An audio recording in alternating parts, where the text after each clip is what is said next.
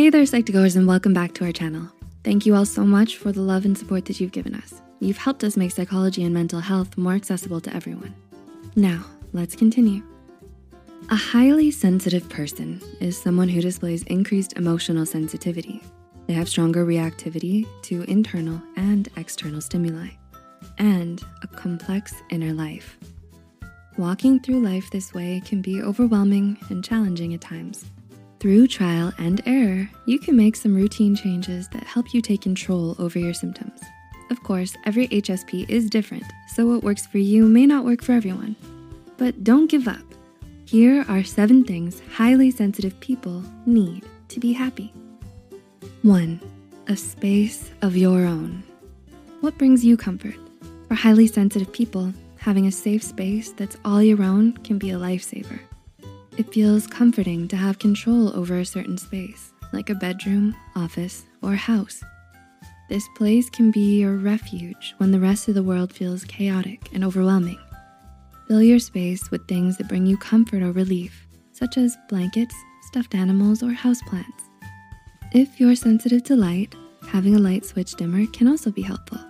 The important thing is to create a space that makes you feel good so that you'll always know you have somewhere where you can let your guard down and relax comfortably. Two, personal boundaries. Having healthy personal boundaries can bring benefits to many areas of your life as an HSP. In relationships, it might be difficult for you to separate your emotions from the emotions of others, and this can be why you often have a hard time saying no or prioritizing your needs before theirs. If you have boundaries set in place, it gives you the chance to focus on your own needs and lets you properly rest and recharge before the next stimulating event. Three, a good night's sleep.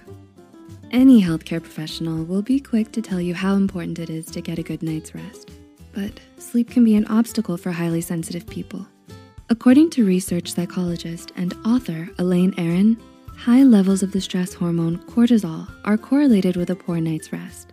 Vice versa, a lack of restful sleep increases the levels of cortisol in the body, so the cycle can be hard to break. So what do you usually do to stay comfy throughout the night?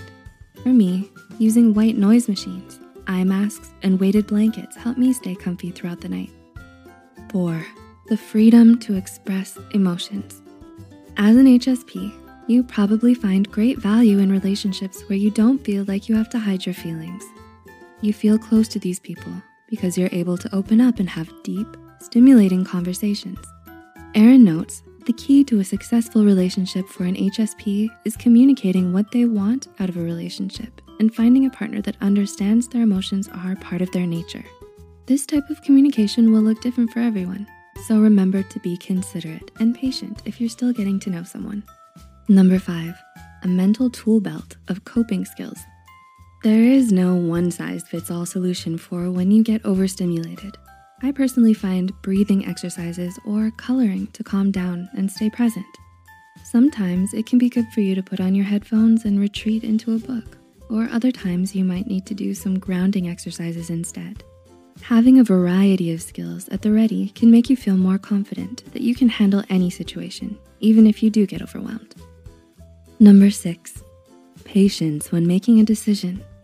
HSPs have a hard time making decisions. Even small choices like what to have for dinner can leave you frozen in place. Dr. Aron attributes this quality to an increased depth of processing, a strength that is common for HSPs. She says, we notice even quite subtle aspects of our world and a vast array of the possible consequences of a choice. All of this goes into our consideration of what may be going to happen and what we should do. Aron suggests making a pros and cons list and thinking through decisions, but also cautions against taking others' advice. And number seven, a healthy outlet. Highly sensitive people take in a lot, so having a healthy outlet is a good way to cope with all of your emotions. Physical activities like dancing can release physical tension and help you express your feelings through movement. Journaling is another way to recognize and work through your feelings. Or maybe something more mindless like coloring can help you focus on something that is both calming and in your control. Are you an HSP?